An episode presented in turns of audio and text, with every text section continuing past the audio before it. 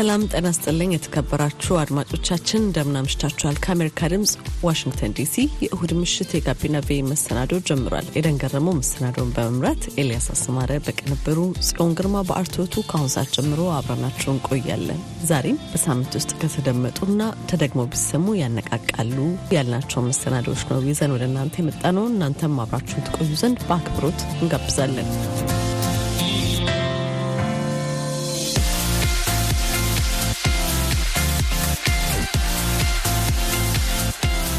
ዛሬም በሳምንት ውስጥ ከተደመጡ ጥንቅሮቻችን መካከል ተደግመው ቢሰሙ ያልናቸውን ነው ይዘን የመጣ ነው። በዚህ ሳምንት እንግዳችን ከሆኑ ሴቶች መካከል አንዷን እናስተዋውቃችሁ። ዓለም አቀፍ የእግር ኳስ ትንታኔ ተቋም መስራች ናት። ከታዳጊነት እድሜዋ አንስቶ ነዋሪነቷ በኔዘርላንድ የሆነው ራሄል ቡንደጀኔ በተለያዩ የዓለም ክፍሎች ላሉ የእግር ኳስ ፌዴሬሽኖች እንዲሁም ደግሞ እንደ አያክስ አምስተርዳምና ማንቸስተር ዩናይትድ ባሉ ግዙፍ የስፖርት ክለቦች አገልግሎት ላይ የሚውል በባለሙያ የተደገፈ የስፖርተኞች አቋምና የጨዋታ ትንታኔ መረጃዎችን የሚያቀርበው R and D Group ተቋም መስራች ዋና ስራ አስፈጻሚ እንዲሁም ደግሞ ስራ ፈጣሪ ናት። የአምስት ልጆች እናት የሆነችው ራሄል ቡን ተቋሟ ባለፉት አስራ አምስት ዓመታት ለስድስት ሺህ ሰዎች የስራ እድል መፍጠሩን ለአሜሪካ ድምጽ አጋርታለች። ከዚህ በተጨማሪም ደግሞ Share በተሰኘ መርሃ ግብር አማካኝነት በአነስተኛና ጥቃቅን የንግድ ዘርፍ ውስጥ ላሉ ነጋዴዎች የአቅም ግንባታ፣ የቴክኖሎጂ ስልጠናና የተለያዩ ምክሮችን በመለገስ ላይም በመስራት ትገኛለች።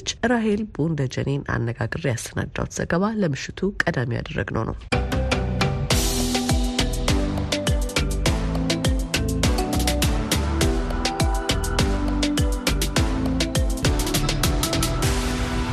ስለ እራሷ መናገር ስትጀምር ውልደቷና እድገቷ ባሌሮቤ መሆኑን መግለጽ ያስደስታታል። ከ14 ዓመት ዕድሜዋ አንስቶም በኔደርላንድ ኑሯን ያደረገችው ራሄል ቡንደጀኔ ከ15 ዓመታት በፊት ደግሞ በኢትዮጵያ ብቻ ሳይሆን በዓለምም እምብዛም ባልጠነከረ ቴክኖሎጂን በመጠቀም የስፖርት ጨዋታዎችን፣ የተጫዋቾችን አቅም፣ የሜዳ ውስጥ የጤና ሁኔታና ተያያዥ መረጃዎችን በማቅረብ ስራ ውስጥ ተሰማርታለች።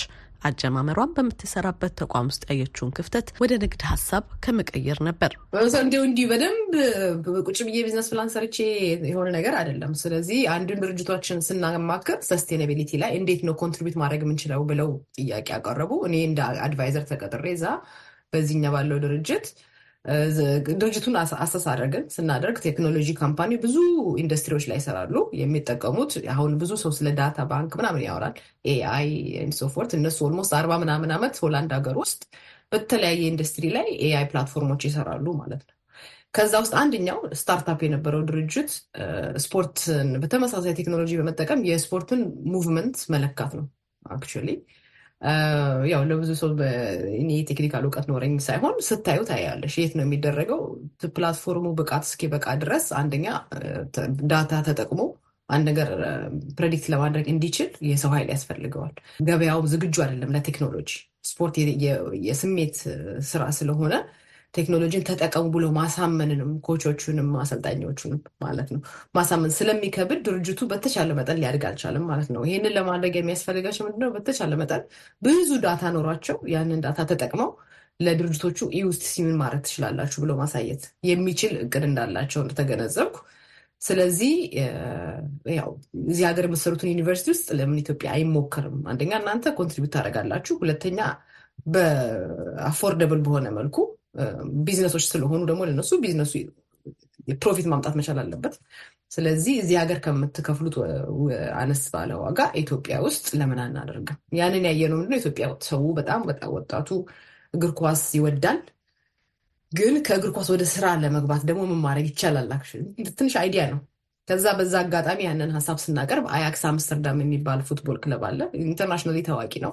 እነሱ በአካዳሚ በጣም ጎበዞች ናቸው። አካዳሚ ማለት ወጣት ልጆችን ከልጅነት መልምለው ብቃት ማድረስ እና በመሸጥ ድርጅቶቻቸው ይታወቃል ማለት ነው። በዛ ጊዜ ያንን ሀሳብ አያክስ ከነሱ ጋር እየሰራ ስለነበረ እንደዚህ ኢትዮጵያ እናደርገው ብለን ሀሳብ ስናቀርብ እሺ አሉ። actually እንትንም አልነበረም ብዙም ኢንቨስትመንትም አልተሰጠንም። ምክንያቱም ገና ሀሳቡ ኢትዮጵያንም ረዳት ትልቅ ስላልንት ነው አዲስ ነገር ስለሆነ እነሱ እንደ ትንሽ ፕሮጀክት ብለው እስቲ እኒ በማለት የመጀመሪያ ፕሮጀክት ሰጡን 2010 ላይ በፈረንጅ አቆጣጠር። በማህበራዊ ተጠቃሚነት ላይ ላተኮረ ስራ ፈጠራ ትልቅ ስፍራ ያላት ራሄል ቡን ከባድ ተግዳሮቶች የገጠሙትን ስራዋን መስራት የጀመረችው ከወጣቶች ጋር ነበር። የመጀመሪያ ተቀጣሪዎቿም የዩኒቨርሲቲ ተማሪ የሆኑ ኢትዮጵያውያን ወጣቶች መሆናቸውን ትገልጻለች። ሁለተኛ okay አንደኛ በጣም ብር የለንም በምን መስራት ይቻላል ብለን ስናስብ ትልቅ ኢንቨስትመንት ሄደን ከምንጨናነቅ already ያለ system መጠቀም በ actually ሞዴላችንም እንዲህ ነው። እዚህ ያለው ድርጅት ሞዴሉ በተሻለ መጠን public private partnership ን አብሮ መስራት ነው የምንጥረው። ስለዚህ ሴንት ሜሪስ ዩኒቨርሲቲ የሚባል አለ ኢትዮጵያ፣ በጣም ጥሩ ዩኒቨርሲቲ ነው። ባለቤቱን አጋጣሚ ሆኜ እንደዚህ እንደዚህ ብናደርግ ስል ሀሳቡ ከመጣ ችግር የለም ሌት የሚለው ነገር አለ። እነሱ ጋር ሄድን። ለእነሱ ጥቅሙ ምንድን ነው? ተማሪዎቻቸው በትምህርት ሰዓት ስራ እንዲያገኙ ይጠቅማቸዋል። እኛ ደግሞ እንደዚህ ሰው እንደዚህ ነው እንትን ውስጥ venture ውስጥ የገባ መሰረቱ ብዙ የእውቀት gap ነበረ። ማንንም አትፈርጅበት ምልሽ ለብዙም ሰዎች እዚህም ሀገር ድንቅ የተባለ ስራ ስለነበረ ሰው ማስተማሩ ትልቅ ስራ ነበረ። ሄዶ license ለማውጣት ለምሳሌ ስንሄድ ምንድን ነው ሲባል እንደዚህ እንደዚህ data clear ስላልሆነ አይ የእናንተ የውጭ ድርጅቶች ተወካይ ናችሁ። foreign trade auxiliary license ነው የተሰጠን መጀመሪያ ማለት ነው። ያው ስለዚህ ባለ system ነው የምንሰራው፣ እንደዛ ነው የምንሰራው እና ያንን ለማስረዳት at least አራት ዓመት ፈጅቶብናል። በቃ እኛ እውቀት ነው ኤክስፖርት የምናደርገው data ነው ኤክስፖርት የምናደርገው የሚለው ማለት ነው። ግን እንደዛም ሆነው የጠቀመን ምንድነው partner ኣችን በጣም committed ነው። ባዩ ቁጥር ለውጡን እነሱም interest እየኖራቸው መጣ። እኔ ደግሞ ጥሩ relationship አለኝ ከዚህ ካለው ከ head office ጋር ትንሽ አደግ ስንል ደግሞ የግዴታ ከሴንት ሜሪ ብቻ የወጡ ተማሪዎች አይደሉም የሚሆኑት። ስለዚህ ሌላ ትምህርት ቤቶች ስለዚህ ከትምህርት ቤቶች ጋር መስራት ጀመርን። በአውሮፓ ያሉ ግዙፍ የስፖርት ክለቦች ከተለያዩ የዓለም ክፍሎች ተጫዋቾችን ለመመልመል የተቀናቃኛቸውን አቅምና ስልት በመረዳት አስተላለፋቸውን ለማስተካከል እንዲሁም ደግሞ ለሌሎች ጉዳዮች መረጃዎቹን እንደሚፈልጉ የምትገልጸው ራሄል በተጨማሪም የተለያዩ መገናኛ ብዙሀንና የ betting ቁማር ተቋማትን ይህን መረጃ በጥቅም ላይ ያውሉታል ትላለች። እግር ኳስን ካየ ስፖርት መተንተን ካየሽው ብዙ end goal አለው። ለምሳሌ አያክስ መጀመሪያ ላይ ስንል የነበረው ፍላጎት ስካውት ለማድረግ ነው። ስካውት ለማድረግ ማለት አንድ ወጣት ችሎታው አለ ወይ ይሄ ልጅ potential አለ ወይ ብሎ ለማየት ይሄን ይሄንን ክለብ ይውልን ይሉናል። ከዛ እናያለን። ያንን ልጅ ተከተሉልን ይሉናል። ያለበት ቦታ ድረስ ተከትሎ አይቶ የዛ ልጅን የጫወታ documentation መስራት ማለት ነው። ሁለተኛው coaching ነው። ኮቹ የሚፈልገው ደግሞ እንዳለ ስለ team ኡ እንዴት ነበረ ይችላል። ወይ ደግሞ አይ ስለ team ብቻ ሳይሆን የምፈልገው ነገ ይሄ ጨዋታ አለኝ የዚህዚህን team ደግሞ ጨዋታ information ፈልጋለሁ ይላል። እንዲዘጋጅ ማለት ነው። ፌዴሬሽኖች የሚጠቀሙት በቃ talent አለ። ለምሳሌ በአመት ኢትዮጵያ አፍሪካ ዋንጫ አሁን ኮትዲቯር እና ናይጄሪያ ሲሄድ በሀፍቱ select ሰው ሲመርጡ ምን ላይ ተመርኩዞ ይመርጣሉ? ስለዚህ ባልተች በተቻለ መጠን ይሄ በማያዳላ መልኩ informed በሆነ መልኩ የተጫዋችን setup ትፈጥሪያለሽ ማለት ነው። ይሄ ከሌ ይሄ ከሌ ይሄ ለዚህ ይጠቀሙታል።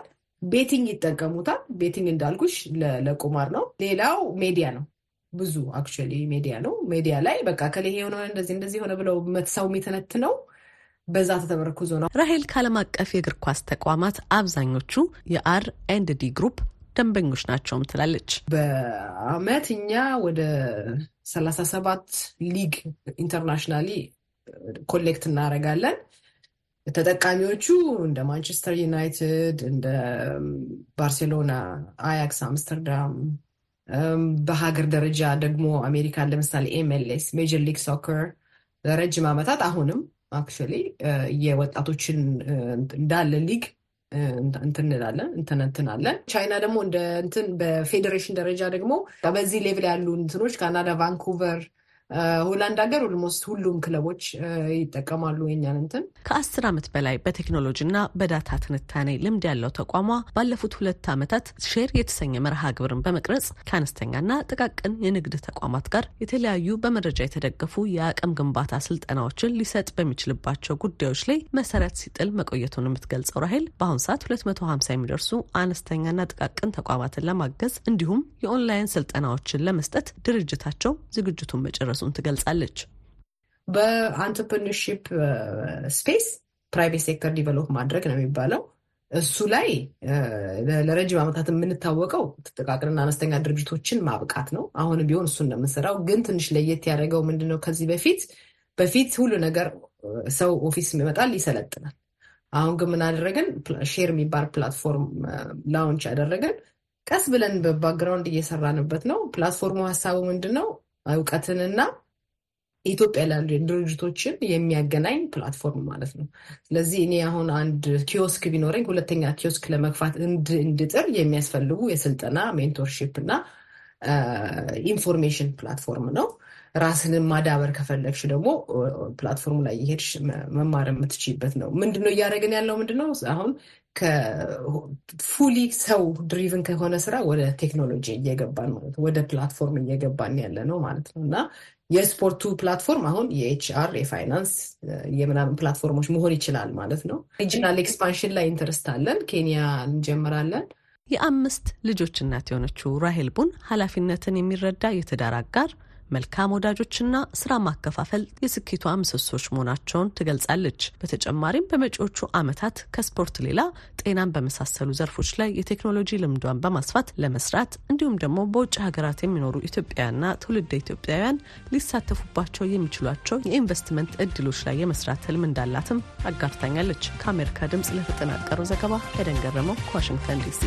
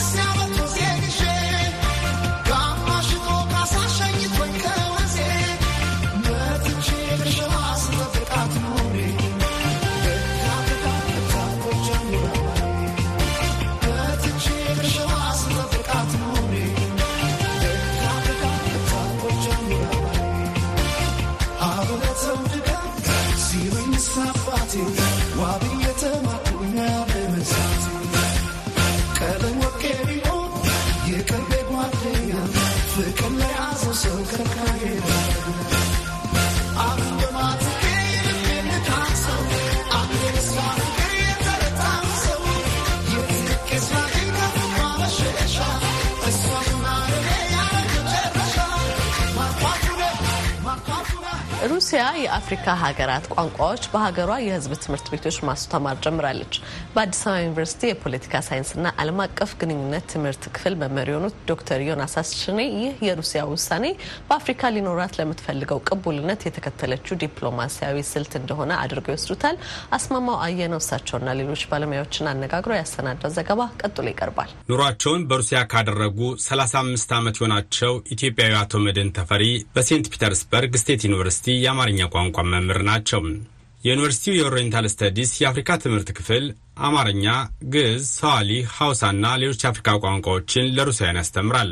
ማስተማር ከጀመሩ 24 ዓመታት እንደሆናቸው የሚናገሩት አቶ መድህን ስለ መማር ማስተማሩ ሲናገሩም በሶቭየት ህብረት ጊዜ ነው የመጣው በሰማንያ ስምንት ዓመተ ምህረት ማለት ነው። የጋዜጠኝነት ትምህርትን ጨርሼ እዚህ ሀገር ቀርቼ ነው እና በመጀመሪያ ደረጃ ይሄ ያለ አይደለም እኔ እንደ professional እንትን የፊሎሎጂ አስተማሪ አይነት አይደለም። በቋንቋው ተናጋሪ ተደርጌ ነበር የገባሁት እና ቀላል ይመስለኝ ነበረ። ገብቶሃል እንትን ለማስተማር መጀመሪያ ስገባ ለካስ በጣም ብዙ ዝግጅት የሚጠይቅ ምክንያቱም የቋንቋ መሰራረቱ ከአውሮፓ ቋንቋ ጋር ተመሳሳይ ስላልሆነ ብዙ ጊዜ እና ምክንያቱም አማርኛ ሁልጊዜ ግስ መቼነች መጨረሻ ላይ ነው የምትቀመጠው እና ያችን ግስ ገብቷቸው ሌላውን አለ አረፍተ ነገር ለመተርጎም ለመናገር ሲሞክሩ አላድ መጀመሪያ አካባቢ ከባድ ነበር፣ ግን ደስ ይላል። ውስጥ እንደነገርኩ የ African study department ውስጥ አራት ቋንቋዎች ይሰጣሉ እና በአራት አመት አንድ ጊዜ ነው ወደ ስምንት ተማሪዎችን ይቀበላል። ማለትም በዚህ አመት አማርኛ የሚያጠኑ ተማሪዎችን ከተቀበለ ለሚቀጥለው ደግሞ ስዋሂሊ፣ ከዛ ደግሞ ሀውሳም፣ ከዛ ደግሞ ማንዴ እና አራት አመት ተምረው በ bachelor ሲመረቁ ነው እንደገና ሌላ ተማሪዎችን የምንቀበለው እና ወደ ስምንት group ኦችን አስተምራለሁ። በእያንዳንዱ group ውስጥ እስከ ስምንት ሰባት ተማሪዎች ይኖራሉ። የአፍሪካ ቋንቋዎችን በዚህ መልኩ በዩኒቨርሲቲ ማስተማር ከጀመረች ከስልሳ ዓመት በላይ የሆናት ሩሲያ አሁን ደግሞ እንደ አማርኛ በምስራቅ አፍሪካ የሚነገረውን ስዋሂሊና በምዕራብ አፍሪካ የሚዘወተረውን የዮሩባ ቋንቋ በሕዝብ ትምህርት ቤቶች ማስተማር እንደምትጀምር ከወራት በፊት አስታውቃለች። ይህም በአውሮፓ የአፍሪካ ቋንቋዎች በማስተማር የመጀመሪያ ሀገር እንደሚያደርጋት የብሪታንያ ዩኒቨርሲቲዎች ዓለም አቀፍ ግንኙነት ማህበር የተሰኘ ተቋም በዚህ ርዕሰ ጉዳይ ላይ ባወጣው ዘገባ አመላክቷል። በአዲስ አበባ ዩኒቨርሲቲ የፖለቲካል ሳይንስና ዓለም አቀፍ ግንኙነት ትምህርት ክፍል መምህር ዶክተር ዮናስ አሽኔ ሀገራት ዲፕሎማሲያዊ ፖሊሲያቸውን ለማስፈጸም የተለያዩ ስልቶች እንደሚጠቀሙ ጠቅሰው ይህን የሩሲያ ውሳኔም በአፍሪካ ሊኖራት ለምትፈልገው ቅቡልነት የተከተለችው ዲፕሎማሲያዊ ስልት አድርገው ይወስዱታል። ራሻም ይህንን ስታደርግ የባህሉንም የታሪኩንንም ሁሉንም ግንኙነት በማንቀሳቀስ ተሰሚነቷን የዲፕሎማሲ ድጋፏን ከቢሉ ዓለም በተለይ ከአፍሪካ ጋር ወዳጅ ለመሆን የምንጥርበት መንገድ ነው። ይሄ ትዕምርታዊ ፋይዳ አለው። ለምሳሌ PhD ፕሮግራም በግዕዝ መጀመር ወይ አማርኛ ማስተማር መጀመር ለኢትዮጵያ የሚልከው ወይም ለስዋሂሊ ለሚናገሩ ሰዎች የሚልከው ትዕምርታዊ ፍላ እንትን አለ። ወዳጅነትን የመዘርጋት ወዳጅ የመሆን ልብን የማራራት ትረስትን የመገንባት የራሱ ፋይዳ አለው በራሱ ሁለተኛ አማርኛ የሚማረው ሰው ማን ነው?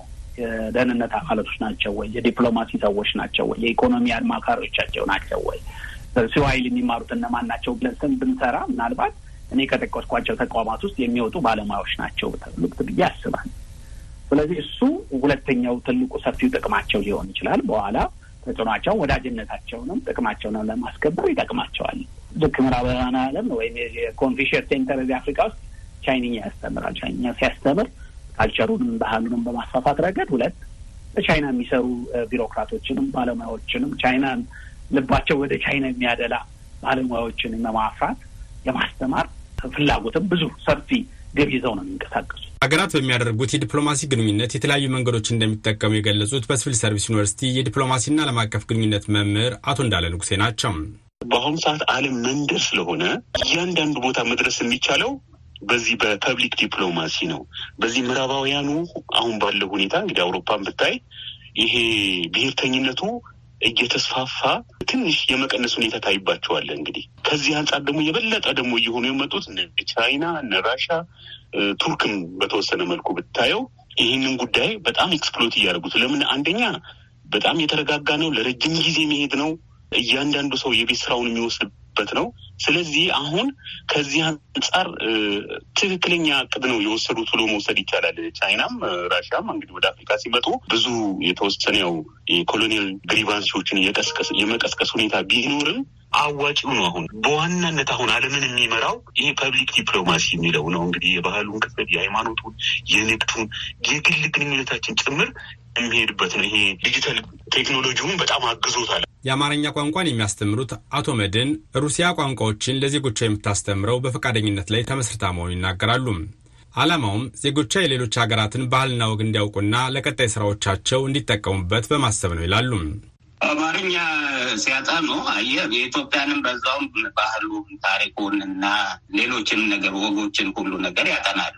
እና እነዚህ ተማሪዎች ለምን የሚማሩት አንደኛ በውጭ ጉዳይ ሚኒስቴር ውስጥ ሲሰሩ ከአፍሪካ ማለትም ከኢትዮጵያ ጋር የሚኖረውን ግንኙነት በምን አይነት መንገድ አለ አይደለም? መሄድ እንዳለበት ቀደም ብለው ባህሉን፣ ቋንቋውን፣ ታሪኩ ምናምን ስለሚያውቁ መረዳት ይችላሉ። እና ራሱ በኢትዮጵያ ያለው አምባሳደር አማርኛ ቋንቋ ያውቃል እና እዚህ ሞስኮ የተማረ መሰለኝ አለ። ሞስኮ ዩኒቨርሲቲ ውስጥ የሚሰጣል እና አንደኛ ግንኙነት ለመፍጠር ነው። ሁለተኛ የተለያዩ ዓለም አቀፍ ድርጅቶች ውስጥ እንዲሰሩ ነው። ሩሲያና ቻይና ቋንቋና ባህልን ጨምሮ የፐብሊክ ዲፕሎማሲን በመጠቀም በአፍሪካ ተጽዕኖቸውን ለማሳደግ የሚያደርጉትን ጥረት አሜሪካን ጨምሮ በምዕራባውያን ሀገራት እየተዘነጋ የመጣ መሆኑን በማየት ክፍተቱን ለመጠቀም ጭምር ነው ይላሉ አቶ እንዳለም።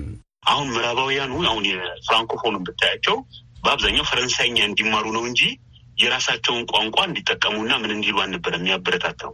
የአንግሎፎኖቹም ይሄ እንግሊዝም ተይዘው የነበሩት ሀያ አንዶቹም የአፍሪካ ሀገሮች ብትወስድ እንግሊዝኛ እንዲማሩ ነው የሚበረታቱት እንጂ የራሳቸውን አይደለም። ስለዚህ colonial legacy ው ያመጣውን ክፍተት እነሱ ደግሞ positively ገልብጠውት ማለት ነው እንዲጠቀሙ ነው አሁን እያስቻለ። ይሄ በጣም sensitive ነው እንደምታውቀው፣ የቋንቋ ጉዳይ የባህል ጉዳይ sensitive ነው። ስለዚህ እንደገና attachment ኡ ደግሞ emotional attachment ኡ ደግሞ high ነው።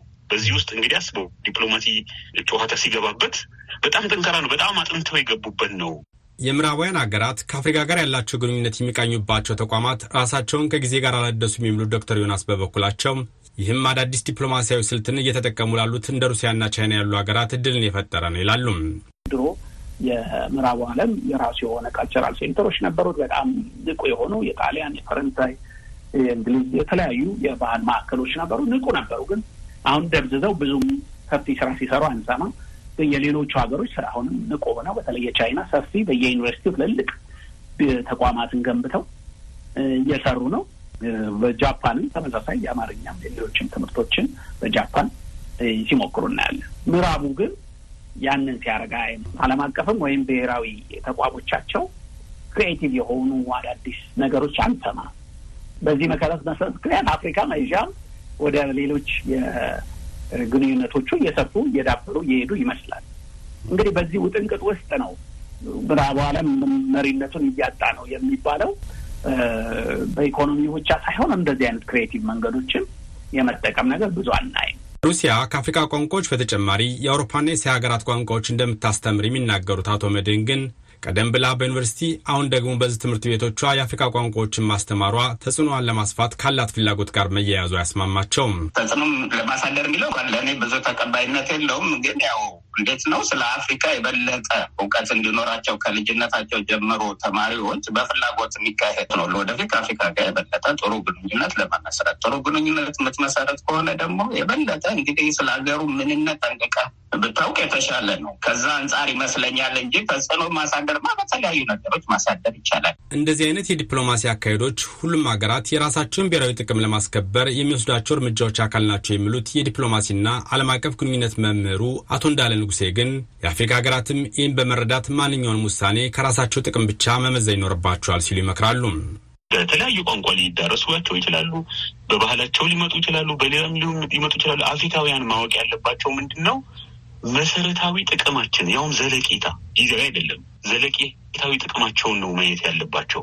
በዚህ መንገድ በቋንቋ በባህል ብቻ ስለተመጣ ዘላቂ ጥቅምን ያስጠብቃሉ ማለት አይደለም። ስለዚህ ያንንም ተረድተው እነሱም ተዘጋጅተው በፖሊሲ ደረጃ ማለት ነው ወጣቶቻቸውንም ሊቃኑንም ጭምር ኮንሽስ የማድረግ የማሳወቅ ብሔራዊ ጥቅሙን ይሄ ዋነኞቹ የሚባሉትን ብሔራዊ ጥቅሞች ለይተው አውቀው በዚህ መልክ አስፈላጊውን የዲፕሎማሲ ሂደት ወይም መስተጋብር ማስኬድ ይኖርባቸዋል። በሩሲያ በአሁኑ ወቅት የትምህርት ዕድል ተሰጥቷቸው እየተማሩ ያሉ ከ30 ሺህ በላይ አፍሪካውያን እንደሚገኙ የአገሪቱን ተቋማት ጥናትን ዋቢ በማድረግ ብሪታንያ ዩኒቨርሲቲ ዓለም አቀፍ ግንኙነት ማኅበር ባወጣው ጽሑፍ አስፍሯል።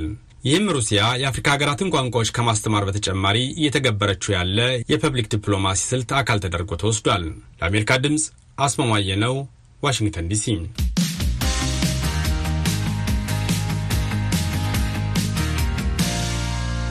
በመቀጠል የምናልፈው ወደ ስፖርት ዘገባ ነው።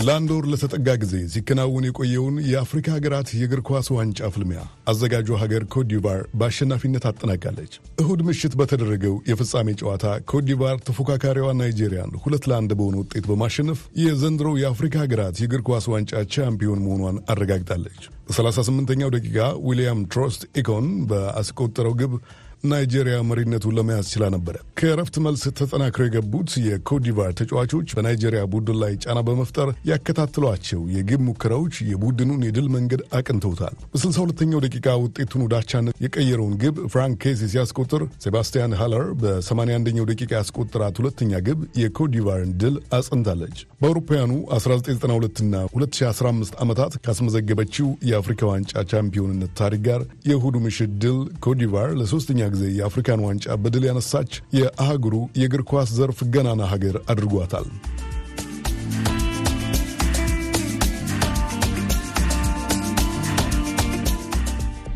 ከ60 ሺህ በላይ ሕዝብ በሚያስተናግደው አላሳን ዋተራ ስታዲየም የተከናወነውን የፍጻሜ ጨዋታ በሚሊዮኖች የሚቆጠሩ አፍሪካውያን በቀጥታ ስርጭት ተከታትለውታል። በዚህ ጨዋታ ወቅት በአትላንታ ኦሎምፒክ ናይጄሪያ በእግር ኳስ የወርቅ ሜዳሊያ አሸናፊ እንድትሆን ያስቻላት ቡድን አባል ንዋንኮ ካኑ እንዲሁም የኮትዲቫር ዓለም አቀፍ ኮከብ ዲዲየር ድሮግባ ስታዲየሙን ከአፍ እስከ ገደቡ ከሞላው ኳስ አፍቃሪ ጋር በመቀላቀል ቡድኖቻቸውን ሲያበረታቱ አምሽተዋል። የዘንድሮውን የአፍሪካ ሀገራት ዋንጫ ለማዘጋጀት አንድ ቢሊዮን ዶላር ገደማ እንዳወጣች የተነገረላት ኮትዲቫር በአገሪቱ የስፖርት መዛግብት ላይ በወርቅ ቀለም የሚጻፍ ድል በማስመዝገብ የሕዝቦቿን ልብ በደስታና በኩራት አፍክታለች። የአይቨሪ ኮስት ተፎካካሪ የነበረችው የሶስት ጊዜ ቻምፒዮን ናይጄሪያ የሁለተኛ ደረጃን ይዛ ስታጠናቅቅ ቅዳሜ ዕለት በፍጹም ቅጣት መለያ ዲሞክራቲክ ሪፐብሊክ ኮንጎን ያሸነፈችው ደቡብ አፍሪካ የሶስተኛ ደረጃን ይዛ አጠናቅቃለች። ዘንድሮ ላይ 52 ጨዋታዎች የተካሄዱ ሲሆን 119 ግቦች ተቆጥረዋል። በዘንድሮ ውድድር የኢኳቶሪያል ጊኒው ኤሚሊዮን ኔሱ ሎፔዝ አምስት ግቦችን በማስቆጠር የኮከብ ግብ አስቆጣሪ የወርቅ መጫሚያ ሽልማትን አሸናፊ ሆኗል። የደቡብ አፍሪካ ግብ ጠባቂ ሮንዌን ዊሊያምስ ምርጥ ግብ ጠባቂ ክብርን ሲያገኝ፣ ናይጄሪያዊ ዊሊያም ትሮስ ኢኮን ምርጥ ተከላካይ መስመር ተጫዋች ሽልማትን ተቀብሏል። የአፍሪካ እግር ኳስ ኮንፌዴሬሽን ፕሬዚደንት ፓትሪስ ሙሴፔ በየደረጃው ድል ላስመዘገቡ ቡድኖች የሜዳሊያ ሽልማት ከመስጠታቸው በተጨማሪ ከዓለም አቀፉ የእግር ኳስ ፌዴሬሽን ፕሬዚደንት ጂያኒ ኢንፋንቲኖና የኮትዲቫር ፕሬዚደንት አላሳን ዋታራ ጋር በመሆን ለአፍሪካ ሀገራት የእግር ኳስ ቻምፒዮኖቹ ዝሆኖቹ በሚል ቅጽል ለሚታወቁት የኮትዲቫር ቡድን አባላት ወርቅ የተለበጠውን ዋንጫ አስረክበዋል። የዘንድሮውን ውድድር በአጠቃላይ ከአንድ ሚሊዮን በላይ ሰዎች በአካል ተገኝተው ተመልክተዋል።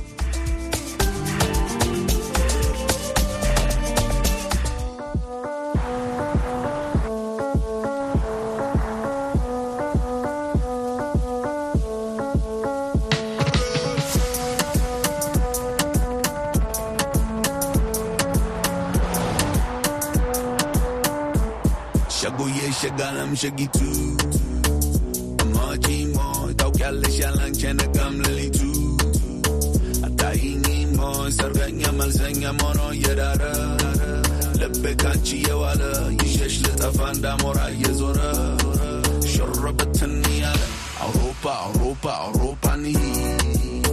Atmedimu Italian, America, Legosini Shatemo Italian, America, Paris, Elegi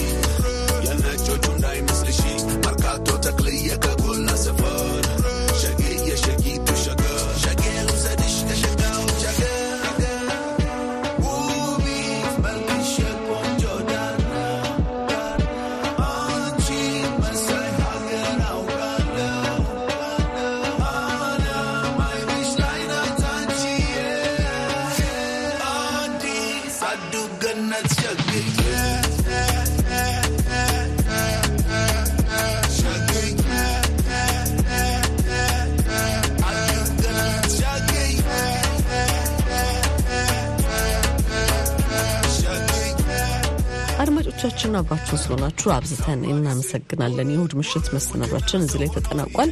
በነገው ምሽት በመደበኛ የሬዲዮ በቴሌቪዥን መሰናዷችን እንጠብቃችኋለን። አስተያየት ወይም ጥያቄ ቢኖራችሁ በፌስቡክ ገጻችን VOA Amharic ላይ ለጋቢና ቪኦኤ እያላችሁ አድርሱን። ኤደን ገረመው መሰናዶውን በመምራት ኤልያስ አስማረ በቅንብሩ፣ ጽዮን ግርማ በአርትዖቱ ከመላ የአሜሪካ ድምፅ ባለሙያዎችና ዘጋቢዎች ጋር በመሆን እዚህ ላይ እንሰናበታለን። ሰላም ጤና ስጥልን። መልካም የእሁድ ምሽት ጣሊያን አሜሪካ ፓሪስ ልሺ የነጮቹ እንዳይመስልሺ ኮልፌ ፈረንሳይ ቤላ ጣሊያን